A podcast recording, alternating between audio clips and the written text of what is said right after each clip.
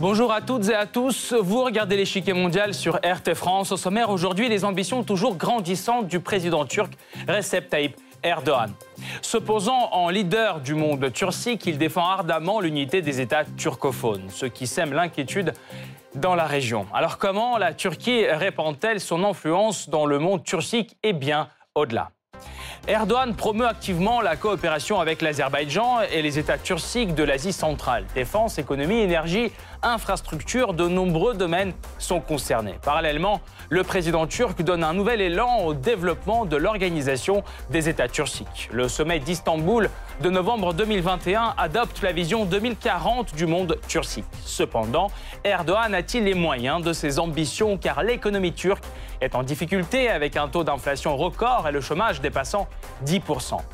La cote de popularité d'Erdogan est passée sous la barre des 40%, soit le niveau le plus bas depuis son arrivée au pouvoir. Afin de renforcer ses positions, le président turc cherche des soutiens externes. Des signes de normalisation apparaissent avec les Émirats arabes unis. Des contacts sont établis aussi avec Israël. En même temps, les idées du pan-turquisme sèment l'inquiétude en Iran, en Russie et en Chine.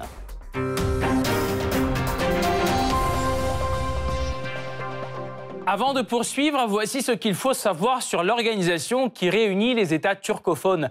C'est le Blitz. Tout commence en 2009 quand l'Azerbaïdjan, le Kazakhstan, le Kyrgyzstan et la Turquie fondent le Conseil de coopération des pays de langue turque. En 2019, l'Ouzbékistan en fait partie. Deux ans plus tard, lors du huitième sommet à Istanbul, le Conseil se transforme en organisation des États turciques. Celle-ci a pour objectif de renforcer la coopération entre les pays membres dans plusieurs domaines, l'économie, l'énergie, les transports, la science, l'éducation et la santé. Les membres de l'organisation s'engagent à lutter contre le terrorisme, l'extrémisme, le séparatisme, ainsi que maintenir la paix dans la région. L'organisation des États turciques est composée de cinq organes principaux, parmi lesquels le Conseil des chefs d'État occupe la place centrale. Les sommets des dirigeants sont organisés annuellement. L'organisation comprend aussi de nombreuses institutions comme par exemple le Fonds d'investissement ou l'Assemblée parlementaire des États de langue turcique. Une nation, cinq États. Ce slogan formulé par le président turc se place de plus en plus au cœur de sa politique étrangère. Pour lui, les Turcs, les Azéris, les Kazakhs, les Ouzbeks et les Kirghizes appartiennent tous à la même nation turcique dont il a l'intention d'endosser le leadership. Le chemin vers la réalisation de ces aspirations passe par le renforcement de la coopération avec les trois États turciques d'Asie centrale et surtout avec l'Azerbaïdjan. Exercice militaire conjoint et aussi projet commun dans les domaines du commerce et des infrastructures. Le soft power est l'autre outil dans l'arsenal d'Erdogan lui permettant d'étendre l'influence turque. Pourtant, un certain nombre d'obstacles freinent l'unité turcique, l'économie turque en difficulté ainsi que l'opposition de plusieurs acteurs de l'échiquier politique régional. Alors jusqu'où s'étendent les ambitions d'Erdogan? Quels États s'y opposent et pourquoi? Enfin, comment le renforcement de la Turquie bouscule-t-il l'équilibre sur l'échiquier politique régional? Pour répondre à toutes ces questions, nous rejoignons Roland Lombardi, docteur en histoire, spécialiste du Moyen-Orient, auteur du livre Sommes-nous arrivés à la fin de l'histoire? Monsieur Lombardi, bonjour. Bonjour. Quand, selon vous, Erdogan s'est-il décidé à promouvoir l'idée d'un monde turcique? Quel était ce point tournant? Oh, ça a été très tôt, euh, c'était déjà prévu dans son esprit euh, au tout début de sa carrière. Donc, euh, pour faire un rapide rappel, M. Erdogan a été maire d'Istanbul de 1994 à 1998. Il a été Premier ministre de la République turque de 2003 à 2014 et président donc depuis 2014 à nos jours. Donc cette, cette, politique, cette politique étrangère basée sur une ce que beaucoup ont appelé, à juste titre d'ailleurs, une politique néo-ottomane et pan-islamiste, mais bon, je pense qu'on en reviendra, euh, a débuté euh, lorsqu'il était Premier ministre. Euh, la, première, la première initiative importante dans ce cadre-là fut la création de l'Organisation des États turquistes, turciques pardon, en 2009 qui a regroupé cinq États, donc de langue turque, à savoir donc la Turquie, bien sûr, l'Ouzbékistan, l'Azerbaïdjan, le, le, Kazakhstan et le Kyrgyzstan. Il faut noter que la Hongrie euh, est membre observateur depuis 2018 et que le Turkménistan, euh, de par sa neutralité, est lui aussi membre observateur et n'a pas adhéré complètement dans l'organisation.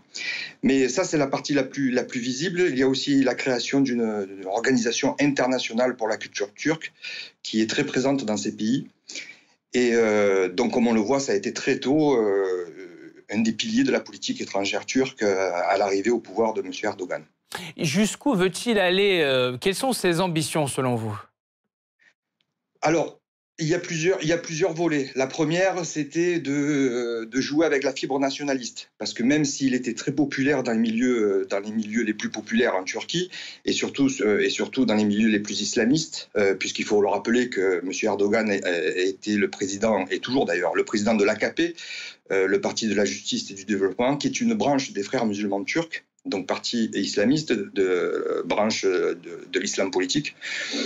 Euh, il fallait, il fallait qu'il arrive à se concilier, à se, à, à se rapprocher des nationalistes pour des nationalistes turcs, donc très sensibles à, à la gloire passée de l'Empire ottoman, euh, à l'influence de la Turquie dans le monde, en Méditerranée, mais aussi en Asie centrale. Donc c'était un moyen aussi de, c'était une arme on va dire, de politique intérieure. Mais c'est aussi surtout dans le domaine de la politique étrangère pure, c'est un moyen de tisser euh, un réseau, un réseau d'influence, de, de, tisser des relations avec des États, comme on vient de le dire, qui ont des populations majoritairement de langue turcophone. Et donc c'est un moyen, c'est un levier euh, de, de, de, la diplomatie et d'influence pour la Turquie euh, dans ces régions-là. Euh, donc ces, liens avec les pays que je viens de citer tout à l'heure sont, sont, basés sur l'économie, bien sûr, des échanges économiques, commerciaux, euh, énergétiques, ne l'oublions pas. Euh, puisque les pays, euh, les pays euh, comme le Kazakhstan, les pays d'Asie centrale, les anciennes pays, les anciennes républiques musulmanes d'Asie centrale sont des pays à forte, à forte production d'énergie, en gaz, en pétrole, etc. mais c'est aussi surtout beaucoup de relations dans le culturel et l'éducation. Donc c'était un moyen pour, euh, pour la Turquie, de, de, à la fois, pour résumer, donc à la fois pour redorer le blason au niveau interne et se rapprocher des nationalistes turcs euh, dont, dont, Erdogan en a, a, grandement besoin pour sa politique interne, sa politique électorale, mais surtout interne, et aussi, donc, euh, le plus important, retrouver une certaine influence dans ces régions qui peuvent lui donner du poids dans n'importe quelle circonstance. Merci beaucoup, Monsieur Lombardi. Nous allons poursuivre notre analyse tout de suite, mais nous vous retrouverons à la fin de cette émission pour plus de détails sur ce thème. Merci encore. La Turquie et l'Azerbaïdjan sont désormais officiellement alliés. Le 11 février, le président turc signe un décret présidentiel sur l'entrée en vigueur de la déclaration sur les relations d'alliance avec Bakou, dite déclaration de Chouchi. Le président azéri, lui, emboîte le pas. L'entrée en vigueur de ces déclarations se traduit en pratique par le renforcement des liens dans plusieurs domaines. L'économie, l'énergie, les infrastructures, les nouvelles technologies et surtout la défense, car le soutien de la Turquie a été l'un des facteurs clés de la victoire de l'Azerbaïdjan sur l'Arménie dans la récente guerre du Haut-Karabakh.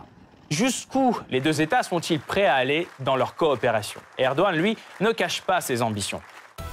En tant que Turquie, nous continuerons à soutenir nos frères azerbaïdjanais par tous les moyens et de tout notre cœur, conformément au principe de deux États, une nation. L'entrée en vigueur de la déclaration de Chouchi se fait sur fond de la visite à Istanbul des hauts représentants de l'Organisation des États turciques. Cet organe informel censé promouvoir l'unité du monde turcique connaît depuis peu un nouvel élan. Le 12 novembre 2021, tous les pays membres se réunissent à Istanbul pour un sommet au niveau des chefs d'État le Conseil de coopération des États turcophones devient désormais l'organisation des États turciques et, entre autres, attribue au Turkménistan le statut d'observateur. Quant à l'adhésion complète, ce dernier pays fait savoir qu'il n'est pas prêt à y sacrifier son statut de neutralité. Enfin, le document clé adopté à ce sommet est la vision 2040 du monde turcique, une feuille de route qui prévoit le renforcement de la coopération entre les États turciques dans de nombreux domaines, dont la défense. Suite logique de la politique turcique d'Erdogan de ces dernières années. Au centre de ses efforts, la coopération en matière de défense avec l'Azerbaïdjan et aussi les États turciques d'Asie centrale. L'année dernière, lors de la visite du président kirghize Sadir Japarov à Ankara, Recep Erdogan promet une aide militaire technique à la partie kirghize. Quelques mois plus tard, Bishkek annonce l'achat de drones turcs. Quant à l'Ouzbékistan et le Kazakhstan, la Turquie signe récemment des accords de coopération militaire avec eux. Les textes prévoient la formation des militaires, des exercices conjoints, la recherche scientifique et technique certains médias turcs qui voient l'intention d'Erdogan de créer l'armée de Touran, un possible bloc militaire réunissant les pays turciques. D'ailleurs, une telle possibilité reste très peu probable, sachant que le Kazakhstan et le Kyrgyzstan font partie de l'organisation du traité de sécurité collective avec la Russie. Et que la marge de manœuvre est limitée dans le domaine militaire, Erdogan mise gros sur le développement des liens économiques. En 2021, le Kazakhstan et le Kyrgyzstan augmentent le volume de leur commerce bilatéral avec la Turquie. Surtout le Kyrgyzstan avec une croissance de 64,7% par rapport à l'année 2020. Quant à l'Ouzbékistan, la Turquie compte aller encore plus loin. Les projets de création d'une zone de libre-échange sont dévoilés début 2020. Côté investissement, la Turquie injecte des sommes importantes dans ces trois pays d'Asie centrale. Ainsi, au Kazakhstan, ces investissements battent un record en 2020 avec plus de 360 millions de dollars. À cela s'ajoutent des projets d'infrastructure, d'énergie et la coopération technologique. Le soft power occupe une place particulière dans la stratégie d'Erdogan à l'égard de tous ces États turciques. 26 000 bourses ont été délivrées aux étudiants turcophones d'Asie centrale durant les 20 dernières années selon les médias russes. Les programmes qu'ils suivent sont principalement dispensés en turc. Côté culturel, Ankara a initié en 2013 un concours de chansons annuel appelé Turk Vision avec des participants venant des États ou régions avec une population turcique. L'autre élément du soft power turc est l'aide humanitaire. Sur fond de pandémie, Erdogan applique la diplomatie du masque avec le Kazakhstan et celle du vaccin avec le Kyrgyzstan. Défense, économie, énergie, infrastructure. Ce renforcement des liens avec les États turciques de la région s'inscrit bien dans l'idéologie pan-turque à laquelle Erdogan ne cache pas son attachement. Maintenant, nous sommes devenus cinq États, une nation. Si le Turkménistan y adhère également, alors nous deviendrons six États et une seule nation. Alors, quels sont les obstacles qui se dessinent à la réalisation des idées du pan-turquisme d'Erdogan? Comment renforce-t-il le poids diplomatique de la Turquie dans la région? Enfin, qui résiste à l'extension de la zone d'influence turque? La réponse après la pause.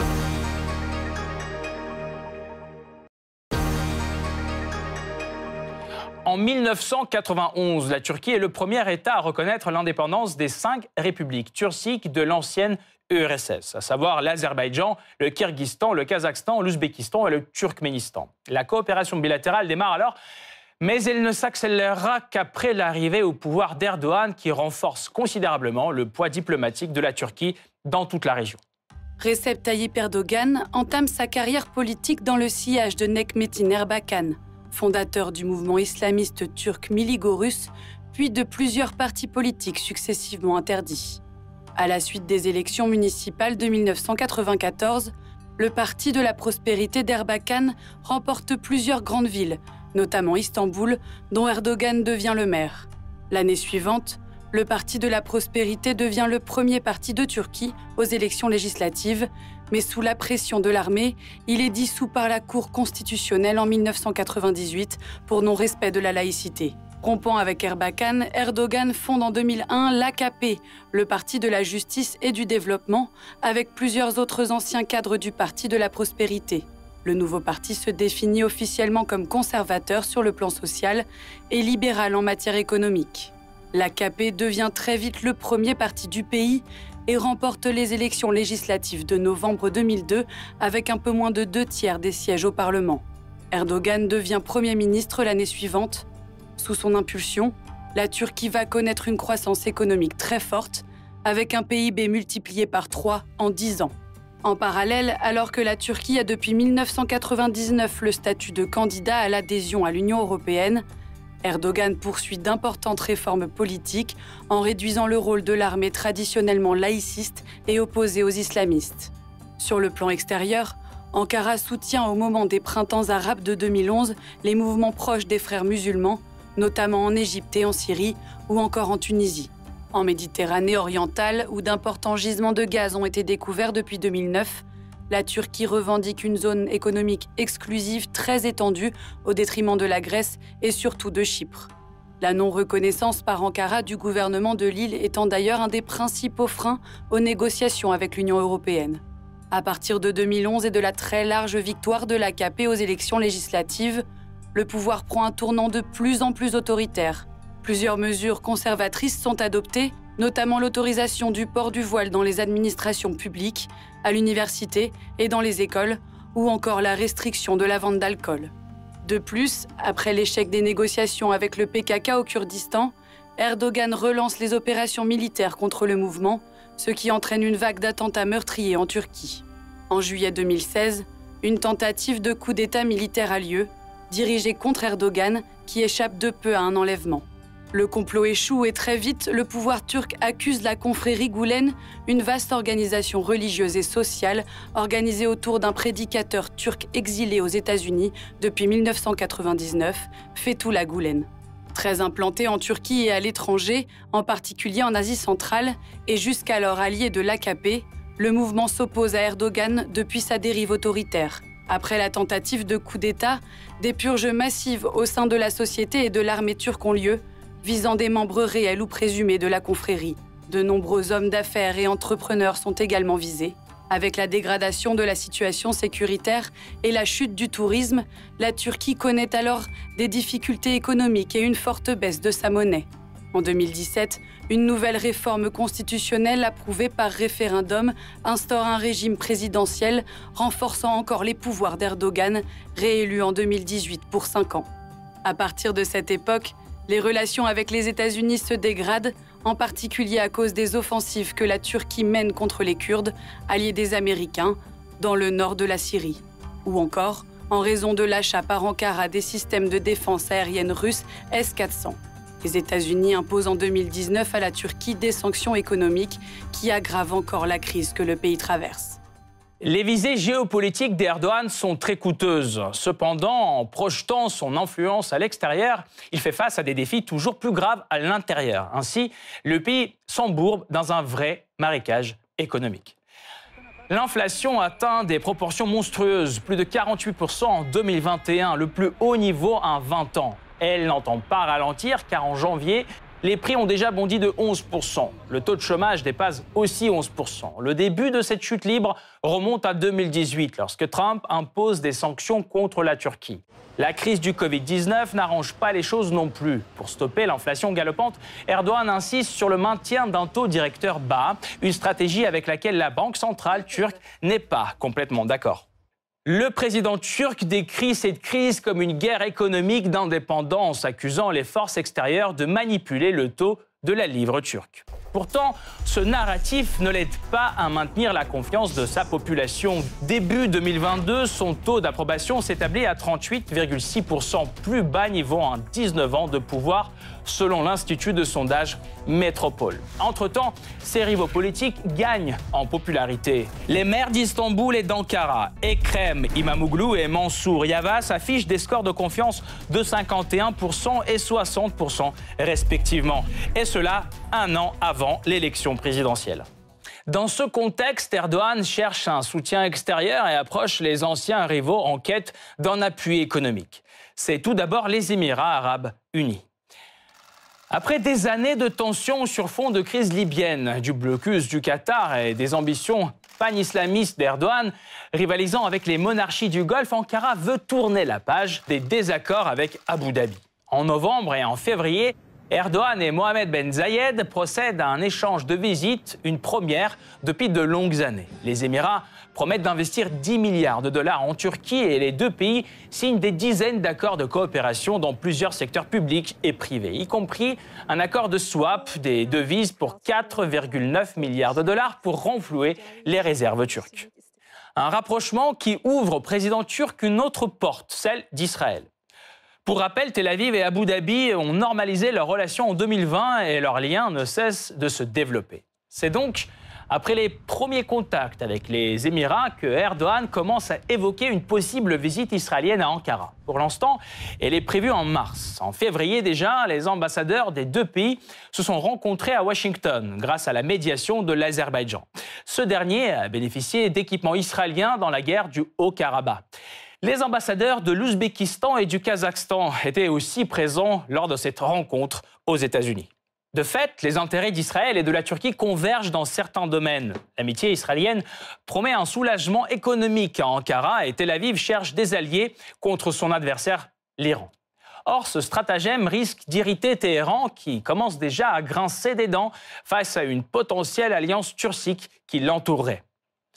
En décembre 2020, un petit incident diplomatique entre la Turquie et l'Iran se produit. En visite en Azerbaïdjan, le leader turc cite un poète azéri qui déplore la division de l'Azerbaïdjan au XIXe siècle. Lors de la guerre russe-perse, l'Iran a conquis une partie du territoire de l'Azerbaïdjan actuel.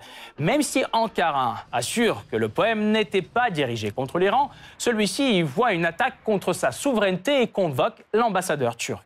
Les exercices communs turco-azéris irritent aussi les rangs. En octobre, il ferme son espace aérien pour les avions militaires azéris sur fond de manœuvres conjointes de ses voisins et commence ses propres exercices aux frontières de l'Azerbaïdjan.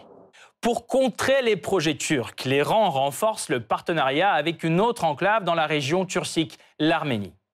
En 2021, l'Arménie et l'Iran multiplient les visites et approfondissent leur coopération. L'objectif annoncé est d'atteindre 1 milliard de dollars d'échanges commerciaux bilatéraux par an, une hausse de près de 10 fois. Parmi les derniers projets conjoints, une autoroute reliant l'Iran à Yerevan qui remplacera la route existante qui passe par le territoire de l'Azerbaïdjan. Et ce n'est pas la seule poche de résistance aux ambitions d'Erdogan, car la plupart de ses prétendus alliés se trouvent aussi dans la sphère d'influence de la Russie qui n'entend pas céder ses positions. Les événements récents au Kazakhstan ont montré les limites de l'influence turque sur les membres de l'Organisation des États turciques. En janvier, le Kazakhstan est submergé par des manifestations sur fond de griefs économiques. Celles-ci tournent en une révolte violente dans la plus grande ville du pays, Almaty. Pour reprendre le contrôle de la situation, le Kazakhstan se tourne vers Moscou et non pas Ankara. Il s'adresse à l'organisation du traité de sécurité collective et demande une assistance militaire. En plus de l'emprise russe sur la région, la Turquie devra aussi combattre l'influence chinoise croissante puisque Pékin courtise activement les pays d'Asie centrale, maillon crucial de son projet de la nouvelle route de la soie. Pour faire de cette région un pont fiable entre la Chine et l'Occident, Pékin investit massivement dans des projets d'infrastructure. Une aubaine accompagnée par une assistance généreuse sur les plans technologiques, économiques et militaires et de vastes crédits bon marché. Certains États turciques ne semblent pas non plus enthousiastes à l'idée d'un ralliement sous la bannière turque. Dans les conditions actuelles, la Turquie n'est pas la plus grande puissance. Elle se trouve en Asie occidentale et des pays d'Asie centrale tels que le Kazakhstan ou l'Ouzbékistan ont également une influence importante. Il est donc peu probable que la Turquie puisse dominer les autres États de l'Organisation des États turciques. La vision pan-turquiste d'Erdogan est-elle réaliste? Pour y voir plus clair, nous rejoignons de nouveau Roland Lombardi, docteur en histoire, spécialiste du Moyen-Orient, auteur du livre Sommes-nous arrivés à la fin de l'histoire? Monsieur Lombardi, parlons maintenant des obstacles qui se dressent devant Erdogan. Comment le président turc veut-il arracher les pays turciques de la sphère d'influence de la Russie et de la Chine, selon vous? Ou ce n'est pas du tout son but? Bien sûr, son rêve, ça serait de les arracher à la sphère chinoise ou russe. Mais bon, euh, il est très pragmatique, très intelligent. Il sait très bien que c'est euh, quasiment une mission impossible. Pour autant, il essaye d'être le plus influent possible en installant justement avec, rappelons-le aussi, avec euh, l'argent du Qatar, hein, euh, puisque c'est le, grand financier euh, de la Turquie, même encore actuellement, et le Qatar. Donc avec cet argent et cette, puissance d'influence, il essaye au maximum d'avoir beaucoup de leviers politiques dans ces pays. Et son principal but, c'est de devenir un interlocuteur incontournable, notamment en cas de trouble. On l'a vu au Kazakhstan. Il a essayé, euh, justement, euh, vu, que le Kazakhstan fait partie euh, de, l'organisation des États turcs et où dans ce pays, la Turquie a, déjà tissé pas mal de, réseaux avec des écoles, des associations, des centres culturels. Lorsqu'il y a eu les troubles au Kazakhstan, il a essayé de jouer la carte de médiateur. De, et, de, et de, réconciliateur, on va dire, auprès de la Turquie, auprès de la, du pouvoir kazakh, entre les, diverses formes euh, qui se battaient pour le pouvoir euh, au Kazakhstan et avec les acteurs régionaux. Bon, ça n'a pas, ça n'a pas marché. Il le fait aussi pour l'Ukraine aussi, c'est d'actualité. Euh, bien sûr, il s'est beaucoup rapproché, puisque membre de l'OTAN, il s'est rapproché de la politique occidentale et surtout américaine. il fournit en armes l'Ukraine, pouvoir ukrainien, et surtout, il joue la carte des Tatars des Tatars d'Ukraine qui sont majoritaires et aussi des, des Tatars de, de Crimée. Euh, auquel il a apporté une certaine aide euh, aide financière euh, et sociale ces dernières, ces dernières années. Mais là aussi, il est très prudent.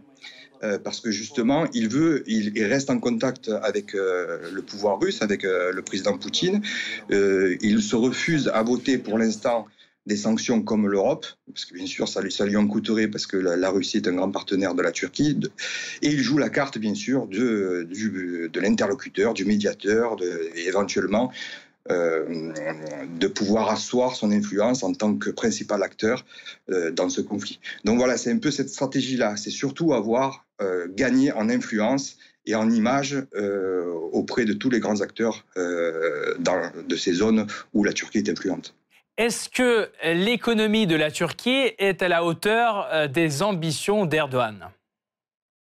Eh bien non, justement, puisque comme je, le, prédisais dans mon, dans mon dernier ouvrage, euh, que vous avez cité, euh, j'annonçais déjà en 2019, ou alors, alors que la Turquie était en pleine. Euh, Erdogan était en pleine expansion, on va dire, en termes d'influence en Méditerranée, au Moyen-Orient, etc. J'annonçais déjà que au bout d'un moment, il n'aurait plus les, moyens de ses ambitions. Et c'est ce qui se produit de plus en plus sous nos yeux, puisque euh, la, livre, la, chute de la livre a été vertigineuse. Euh, les investissements ont été, euh, ont été grandement ralentis après toutes les tensions que la région a connues. Et surtout, la Turquie, comme le Qatar, ont été les pays qui ont été le plus touchés par les, par les, conséquences de la, la, crise mondiale sanitaire mondiale et sanitaire du Covid. Donc il était très mal au niveau économique euh, et au niveau interne. Et il faut le rappeler aussi, parce qu'on l'oublie souvent, parce qu'on a dit beaucoup de bêtises, euh, lorsqu'il était le plus agressif, par exemple en Méditerranée, face à la Grèce et à la France et Chypre, euh, il n'y a pas eu de sanctions européennes, ou alors très faibles. Les seules sanctions qui ont fait beaucoup de mal, et qui, l'ont vraiment mis à genoux, ça a été les sanctions votées par Trump et Mike Pompeo, son secrétaire d'État, à la fin de leur mandat et qui ont grandement ralenti les velléités, euh, les velléités de Erdogan dans, sa politique euh, agressive dans la région. Merci beaucoup, Roland Lombardi. Je rappelle, vous êtes docteur en histoire, spécialiste du Moyen-Orient et auteur du livre Sommes-nous arrivés à la fin de l'histoire Merci d'avoir été là et d'avoir apporté votre éclairage. Cette partie-là n'est pas encore terminée. La semaine prochaine, une nouvelle partie vous attend avec d'autres pions sur l'échiquier mondial. À bientôt sur RT France.